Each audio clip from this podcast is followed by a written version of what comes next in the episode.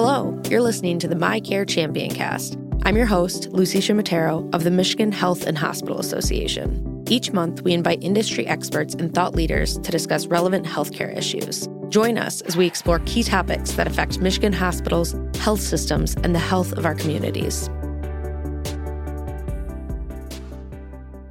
Hello, and welcome back to the MiCare Champion Cast. I'm Lucy Shimatero, Assistant Director of Communications at the Michigan Health and Hospital Association. For those who don't know, September is National Recovery Month. Over the last decade, opioid use disorder has risen exponentially across the state and country. In 2022 alone, there were more than 21,000 overdose cases reported in Michigan emergency rooms, and sadly, more than 2,600 overdose deaths. This impacts people at all walks of life across all communities and worsens existing health disparities and inequities. National Recovery Month is about uplifting the resources and treatment opportunities that can help those battling a substance use disorder. One of the tools that continues to be impactful in this space is medication for opioid use disorder, or MOUD.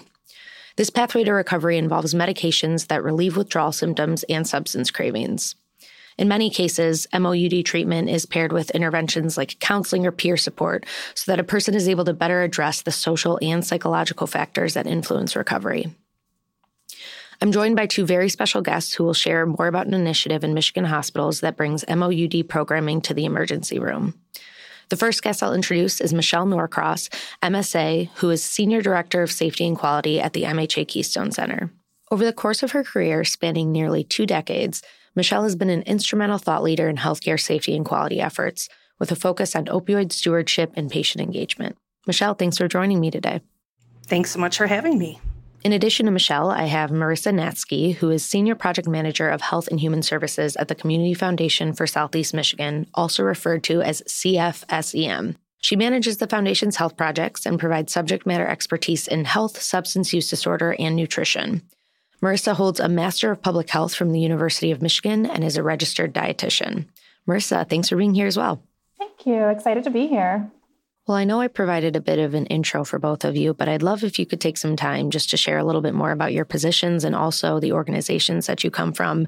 Uh, Michelle, obviously, we've had guests from Keystone on the podcast before, but maybe you can kick us off by sharing a little bit more about your position and tie to this work. Yeah, certainly. So, as you shared, I'm the Senior Director of Safety and Quality and over the MHA Keystone Center. And really, I would describe the MHA Keystone Center as the quality and safety arm of the Michigan Health and Hospital Association. So, what we do is we work to really bring together hospitals and members of their team to voluntarily participate in programs that improve both safety and quality of healthcare. So, all of our efforts that we work to implement are evidence based, best practices, they're supported by data, and it really allows the hospitals and their healthcare organizations to see improvements on those safety and quality outcomes. Um, so, over the last several years, the Keystone Center has been really focused heavily on behavioral health initiatives. And so, I'm really excited to talk today a little bit more about one of my passions, substance use disorder, and what we're doing to try to make a larger impact across the state of Michigan. Absolutely. That's amazing. And I am so grateful that you're here. Um, we haven't worked very closely in the past, so it's nice to have this opportunity to sit down with you. Um, and for anyone that's listening and isn't familiar, we may throughout the episode refer to substance use disorder as SUD. So I just want to call that out sooner than later. Um, Marissa, I, I know we had a chance to meet before this record, but uh, if you can tell us a little bit more about your role and also about CFSEM for those who may not be familiar, that'd be great. Yeah, absolutely. Um, so, yeah, like you mentioned, um, I'm a senior project manager on the Health and Human Service team at the Community Foundation. And so, for those of you who might not be as familiar, CFSEM is a philanthropic organization and um, a permanent community endowment. It's built by gifts from thousands of individuals and organizations. The foundation supports a variety of activities, including education, arts and culture, um, health, human services, community development, civic affairs and really focuses on Wayne, Oakland, Macomb, Monroe, Washtenaw, St. Clair, and Livingston counties. But the Community Foundation is also home to the Michigan Opioid Partnership, or the MOP, as we refer to it. And the MOP is a public private collaborative that includes the state of Michigan and then other key philanthropic organizations as well. And everyone has a shared goal of decreasing opioid overdoses and deaths. The MOP itself was formed in 2017 and supports different initiatives like prevention, treatment, harm reduction, um, and sustaining recovery. And uh, to date, the MOP has granted over $6 million and supported hospitals, county jails, community foundations, and other nonprofits to increase harm reduction, post overdose rapid response, and treatment services. And we can talk a little bit more about each of those later. But the primary focus really has been on um, increasing access to, to MOUD over the last few years. That's amazing. And you did start as a registered dietitian and then found your way into this area of work. So, what was the journey of sort of merging those two areas of expertise? Yeah, it's a good question. Um, I get it a lot. Um, mm-hmm. I think it's mm-hmm. just interest and, and, and a passion. Um, yeah, I started really as a dietitian in the food insecurity and hunger space. And then I think you know, throughout my dietetic internship, throughout my first couple of roles in the community, I think that you kind of you see SUD bleed into so much, and it just kind of started to build this this like separate additional passion um, that I wanted to explore too. And so there wasn't really a clear path, um, but yeah, yeah, it's been really exciting learning about this area as well and being able to pull on my public health background a bit more. Right. That's great. Well, I think it's really valuable to have each of you in your respective areas of expertise weigh in on this conversation. Um, and I obviously kick things off with a pretty alarming stat that we have seen more than 21,000 overdose cases in Michigan emergency rooms, and that was just in 2022. Um, and that stat doesn't even give the full picture because I think it was only representative of about 10 months out of the year. So it's pretty astounding. Um, I know that I relate to this issue on a personal level. I think we all know someone who's affected by substance use disorder.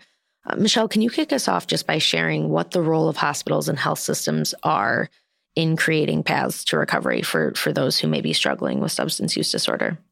Yeah, absolutely. I think, you know, we're really fortunate in a way that emergency departments really are the critical intervention points, if you will, for those that are having an overdose, for example, that might be coming into the emergency department. So, oftentimes, hospitals are some of the first places that persons with opioid use disorder actually go in and might be able to seek treatment. And so that really uniquely positions us not only to administer immediate intervention, but also connect them with resources and programs to support their sustained recovery. Um, I, you know, I'd, I'd, love to talk a little bit more, uh, maybe in, in, later in this uh, conversation about the peer recovery support services that some of our hospitals are starting to implement that really allows for a more personalized approach to recovery. Right. And to your point, there are so many factors that play into treatment and recovery. It's not just about a physical dependence and getting over that hurdle. Um, it's also about the social and behavioral uh, factors that come to play. So I right. appreciate you calling that out. And we definitely will talk more about it throughout the episode. But Marissa, what would you say is really important about involving hospitals and health systems in this work? There, there's a handful of things that come to mind, and one is actually uh, like a financial a financial reason. Um, so when you think of the cost savings that can occur through this work, specifically through MOUD and the emergency department, we know that OUD patients tend to have more admissions, more readmissions, longer lengths of stay than the general population. And we also know that MOUD is very cost effective and reuse, reduces the utilization of emergency departments. And so there's actually evidence that shows that there's a pretty significant cost savings associated with making sure that folks have access to evidence based treatment and care.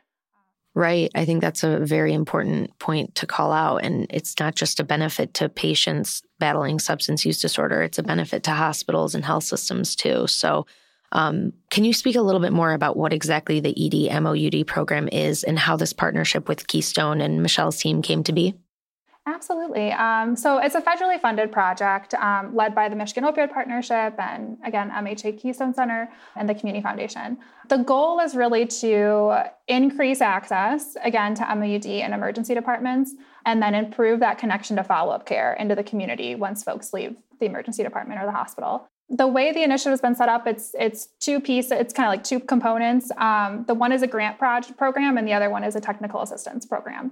Every hospital in Michigan is eligible to participate in our technical assistance. We have a team of clinical providers that we work with, um, champions who have done this work in their emergency departments in Michigan, who can provide one-on-one technical assistance. And then the grant program really asks that hospitals follow a work plan that involves identifying patients when they enter the ED, to make sure we know who has opioid use disorder, and then making sure that there are protocols in place to offer medication if it's if it's appropriate and if patients are interested, and then um, making sure again that there's that connection to follow up care when they when they leave the emergency department. The connection with MHA Keystone Center has been really exciting and really crucial um, because of the relationship with all of the hospitals in the state. So we've seen a really a really stark growth um, in participation in the initiative over the last few years. So the first grant that we made um, for this work started in 2019, and I think we had a, five or six hospitals that first year, and um, as of today, we've worked with half of the hospitals, uh, the emergency departments in the state, which is 75 emergency departments. And a lot of that growth is due to the engagement um, that came about by working with the Keystone Center, really promoting this work um, to hospitals, encouraging them to participate, outreach, um, that sort of thing, helping us with evidence based trainings has, has been really great. I mean, the fact that you've had so many hospitals adopt the programming really speaks volumes about how important and impactful it is. So, Michelle, do you have any examples, or Marissa, either of you, any examples of what the impact has been and specifically what the journey, um, I know it was touched on a little bit earlier, but a little bit more in the specifics of what this can look like for a patient who's looking to take a path to recovery? Yeah, so for the EDMOUD program um, as a whole, I think you know, it's really important when patients come in that they're able to seek that treatment immediately and have it be identified that they do have opioid use disorder or substance use disorder mm-hmm. um, and have access to medications such as methadone or buprenorphine, naltrexone, right. um, and, and that alone, you know, having that access will work to increase the outcomes um, for them to be able to sustainably recover. Mm-hmm. Additionally, with the use of peer recovery support services, that really allows people to have that personalized recovery. So, peer recovery support services, for those that aren't familiar with that term, are those that previously, you know, had a substance use disorder that are actively in recovery. Um, and so they have lived experience. And I think there's nothing that you know, a, a, physician or a nurse would be able to say to somebody who's in that moment, right? And it might be in in one of the worst moments of their life, you know, perhaps they just overdosed, mm-hmm. that they can say to, to say, "I understand what you're going to going through right in this moment." However, a peer recovery support specialist has specialist has lived that, right? They right. have been there they understand, you know, the programs that are available. They understand that the path to recovery might not look the same for everybody. And that mm-hmm. that means, right, that using opioid use disorder medications for opioid use disorder might be right for somebody, but a step program might be something that somebody else prefers. Um, where you know somebody might want to tap in more spiritually, or they need different resources to get into safer housing, for example, um, and recovery support housing. So a peer recovery support specialist will really work to identify what is the most important facet for the person who's in front of them and work to figure out what program is going to work best for them. Mm-hmm. And I think that's really critically important to make sure that they have a recovery plan that works for them. It's not cookie cutter. And so having that personalized plan, treating them as an individual, letting them be seen and heard, and having input in their own care is so critically important to this success. Yeah, I mean, like any or many healthcare issues, it, it's certainly not a one size fits all approach to treatment and recovery. So I appreciate you calling that out. And um, Marissa, I know you said this earlier, but a lot of the readmissions that EDC are by people who are struggling with substance use disorder, and that journey is not linear. So I want to make sure that's that's clear in this conversation. Um, and, and I want to also touch on later the shame and stigma that may come with that and how this programming is, is kind of tackling that aspect of things too. Uh, Michelle, I am curious when you say there's a peer recovery support, uh, is that in the ED or is that after the patient is discharged? Uh, where in the programming does that come to play? Yeah, so not all of the hospitals have them, but several of them do. And right now we're really working with the state of Michigan to see if we can have this covered um, as a service through insurance. And so that's something that we're actively pushing. We feel that it's critically important. Um, some of our hospitals have had the ability through grants and other programs to be able to implement these really important and honestly necessary um, individuals within their communities. And so it is a service that's available in the emergency department. Um, there's also some that are available through community based services, through community mental health as well. Um, so we we know that there are some that are out there in the field. Our hope and our desire is that we can get more out there and in the field mm-hmm. because we know how critically important it is to the success of of of this program, and uh, frankly, making sure that we can have these these individuals have a program that they feel comfortable with in their their course of plan. Yeah, I think collaboration is so huge to the success of programs like this, um, eh, which is why this partnership is really so special. And I'm so grateful to be speaking to both of you to get both perspectives. Marissa, is there anything you'd add about the partnership in general um, and what the process would look like for someone who's entering the ED with opioid use disorder? No, just to, just to add on about um, you know Michelle's comments about peer recovery coaches is that that warm handoff we piece of the work. Um, so again, handing folks off um, to outpatient care in the community, whatever that might look like, whether that's you know medication-based treatment in an outpatient facility, whether that's harm reduction services, whatever the patient is interested in and, and is ready for, takes a lot of time and we know providers are just very very busy um, in the emergency department and so just even from like a logistical standpoint it is so important to have someone who not only has the lived experience but has the time dedicated in their day to do this work and help patients sit on the phone and get appointments and mm-hmm. um, talk them through the process. So, right. And to your point about advocates, I think that's so hugely important, not only because it helps the patient feel safe and heard, but it also helps address some of the shame and stigma that is often associated with battling a substance use disorder that is unfortunately the case for so many people that are struggling both inside and outside of the hospital setting. Um, and I know this programming is is trying to address some of that. So, Michelle, can you touch on what exactly you know we're doing to address stigma, and also just maybe share some of the stigmas that are associated with substance use disorder and medication for opioid use disorder? Yeah, absolutely. I, I, think stigma significantly affects this patient population more so than than any other disease that I can think of, frankly. Mm-hmm. And it's disheartening. It's really disheartening that people believe that a medical condition is a moral failing. Right. And I think if you think about, you know, other diseases such as diabetes, you would never consider that a moral failing of somebody. Mm-hmm. But yet they do consider that for somebody that has substance use disorder. And additionally, they think that if they start something such as medications for opioid use disorder, that they're trading one substance for another. And that's not the case. This is a prescription medication. It's controlled. It's, you know, needs to be written by a provider and right. you are medically observed right? It's this is this is a completely clinical condition. It's diagnosable. And so i think it's important for us to call that out because substance use disorder is not a moral failing. Genuinely it's not. Right. And you know i, I can't say much other than that. Um, but it takes it takes a long time for people to understand that. And it also takes a long time for individuals to understand that you can't look at somebody and say they have substance use disorder or they have opioid use disorder. Just like you most of the time can't look at somebody and go, "Oh, they're a diabetic," right? Or, "Oh, they have heart failure." You you're not going to know that by just looking at some somebody.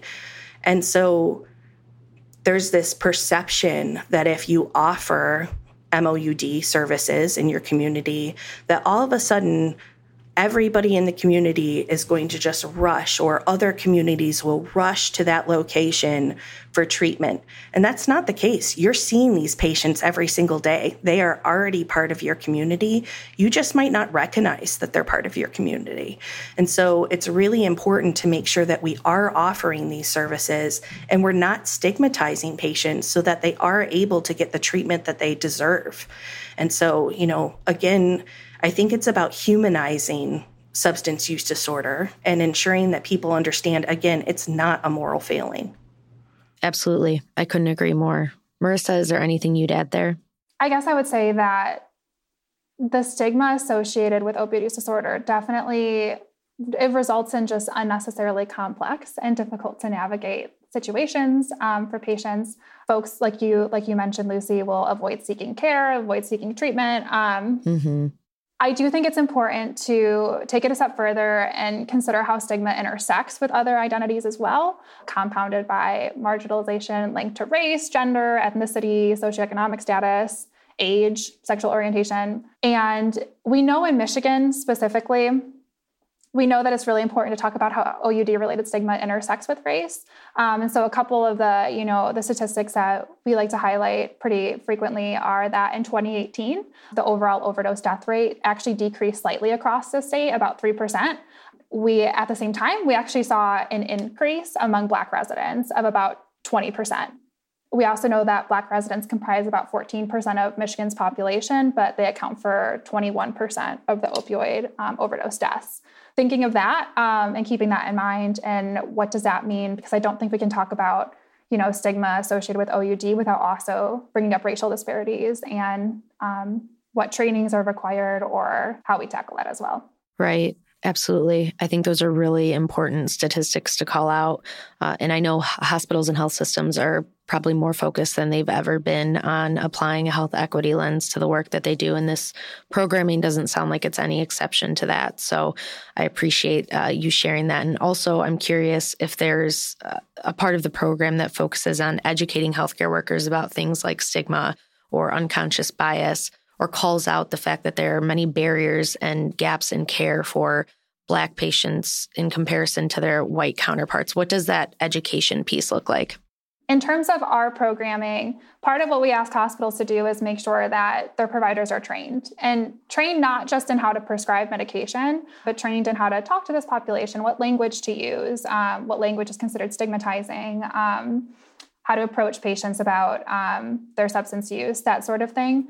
To my point earlier, a gap that we notice, one of our really, um, really important key partners in this work is Vital Strategies.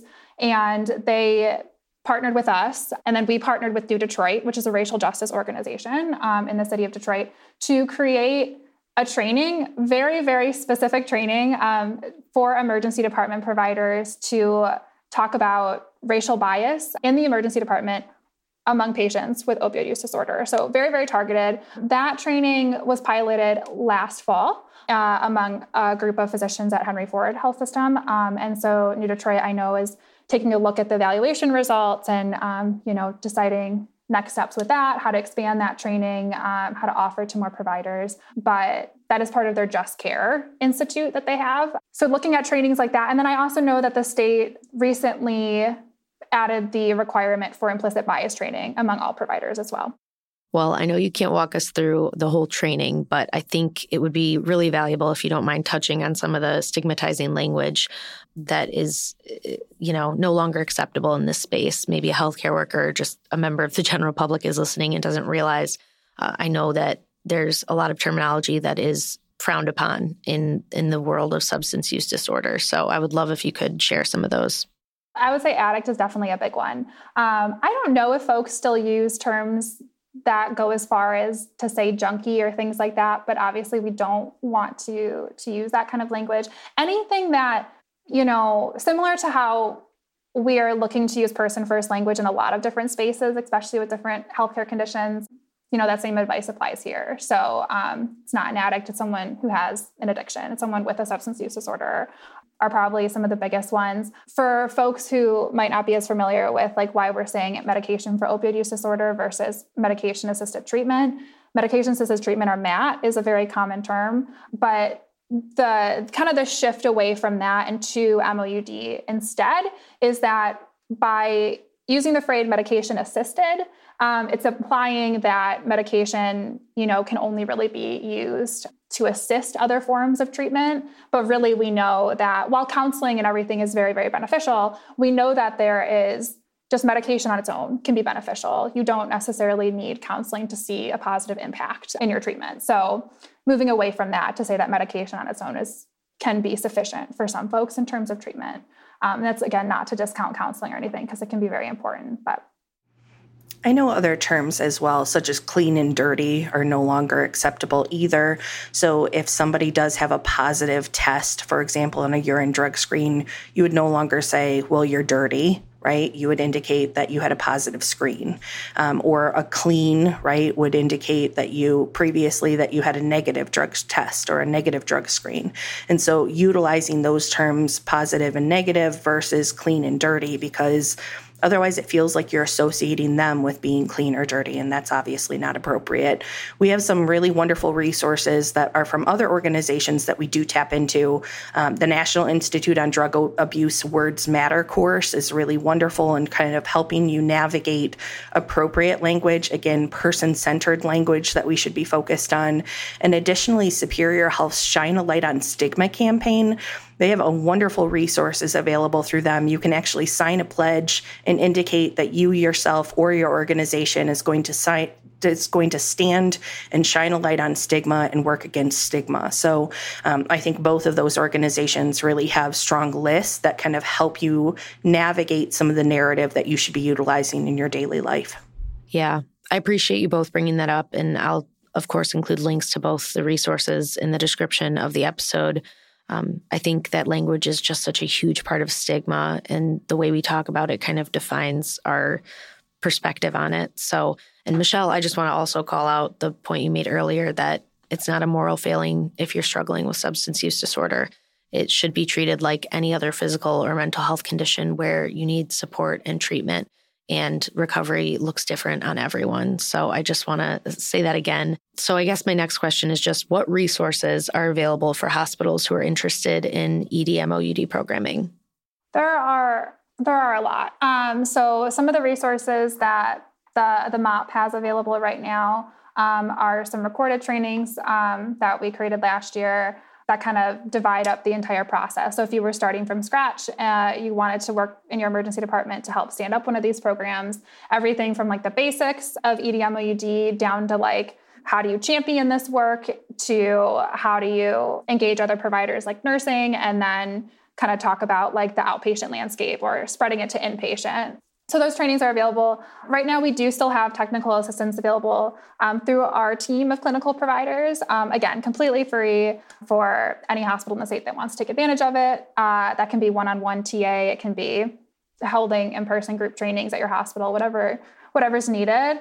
There are also a ton of different protocols already out there that exist and lots of different guides. Um, guides that could be anything from what is the appropriate like dosing protocol um, if you're administering this to what are the appropriate billing codes um, and reimbursement processes um, and so we have a toolkit on our website that kind of tries to aggregate a lot of the resources from the different different great organizations out there but a lot of those resources are actually from um, california bridge who i think currently is going a little bit under a little bit of a rebranding so they might be known as the National Bridge Network by some, but they actually started um, they started championing this work uh, a few years ago out in California, and I think they're working with most of their hospitals now. Um, so they're you know one of the national leaders in this space. Um, I know they provide technical assistance as well, um, but they have a lot of really great protocols and guides that I know our clinical team and a lot of the hospitals use the American College of Emergency Physicians, or ACEP,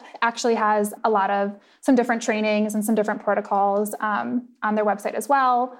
MiCARES is, is, a, is an LMS um, or a learning management system that's led by um, a physician um, here in Michigan, and uh, it kind of takes folks through the addiction medicine path. And then uh, U, University of Michigan also has a research uh, for Opioid Institute um, and they also have, I know, some TA and some trainings on there. So there's lots of different resources. I probably didn't list them all, um, but there's a lot of them are aggregated on our website. So if you go there, you can you can navigate to most of them.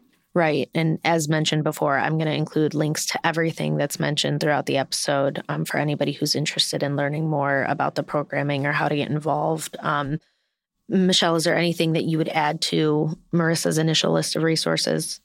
Yeah, Marissa had a really inclusive list. I think the only additional one I would add is uh, Michigan State University is also working to implement uh, with the MHA Keystone Center what's called the HEART Initiative, which is really focused on implementing inpatient based MOUD services as well. So that will allow for more continuity of care, if you will. If you are admitted in, in from the emergency department and initiated on MOUD, those will then continue as an inpatient. If you come in from the community into the inpatient, inpatient setting, again, they'll be able to continue those services as an inpatient. And so that's also really critically um, important for the success for those in recovery.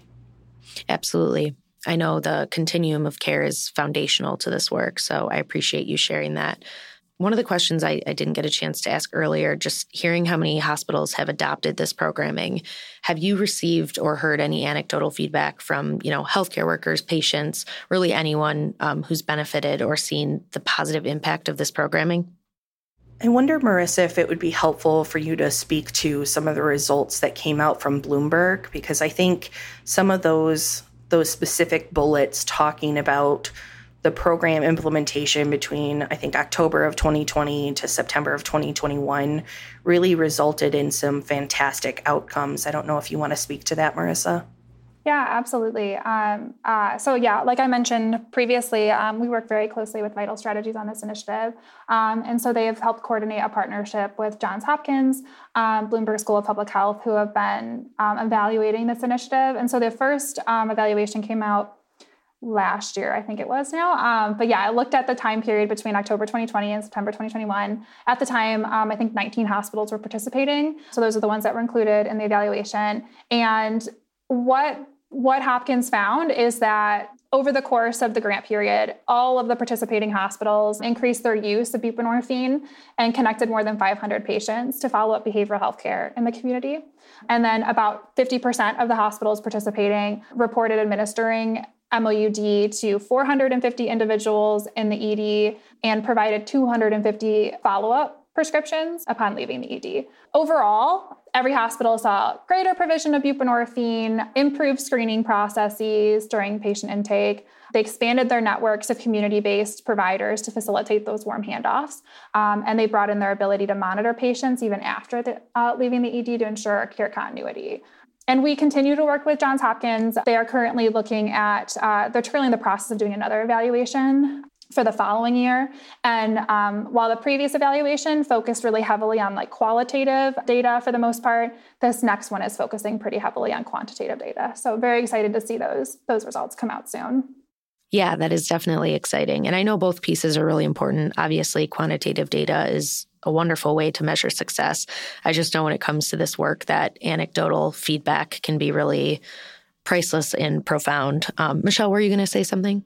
Yeah, I just wish we had a couple of our clinicians on with us because some of their stories, and they're very personal stories of treatment that they've been providing, mm-hmm. have been so impactful for me personally to hear about uh, Uh, you know, one of them had a patient come back almost a year after they were initiated on MOUD. And they came back and were like, I'm now married, I have a kid.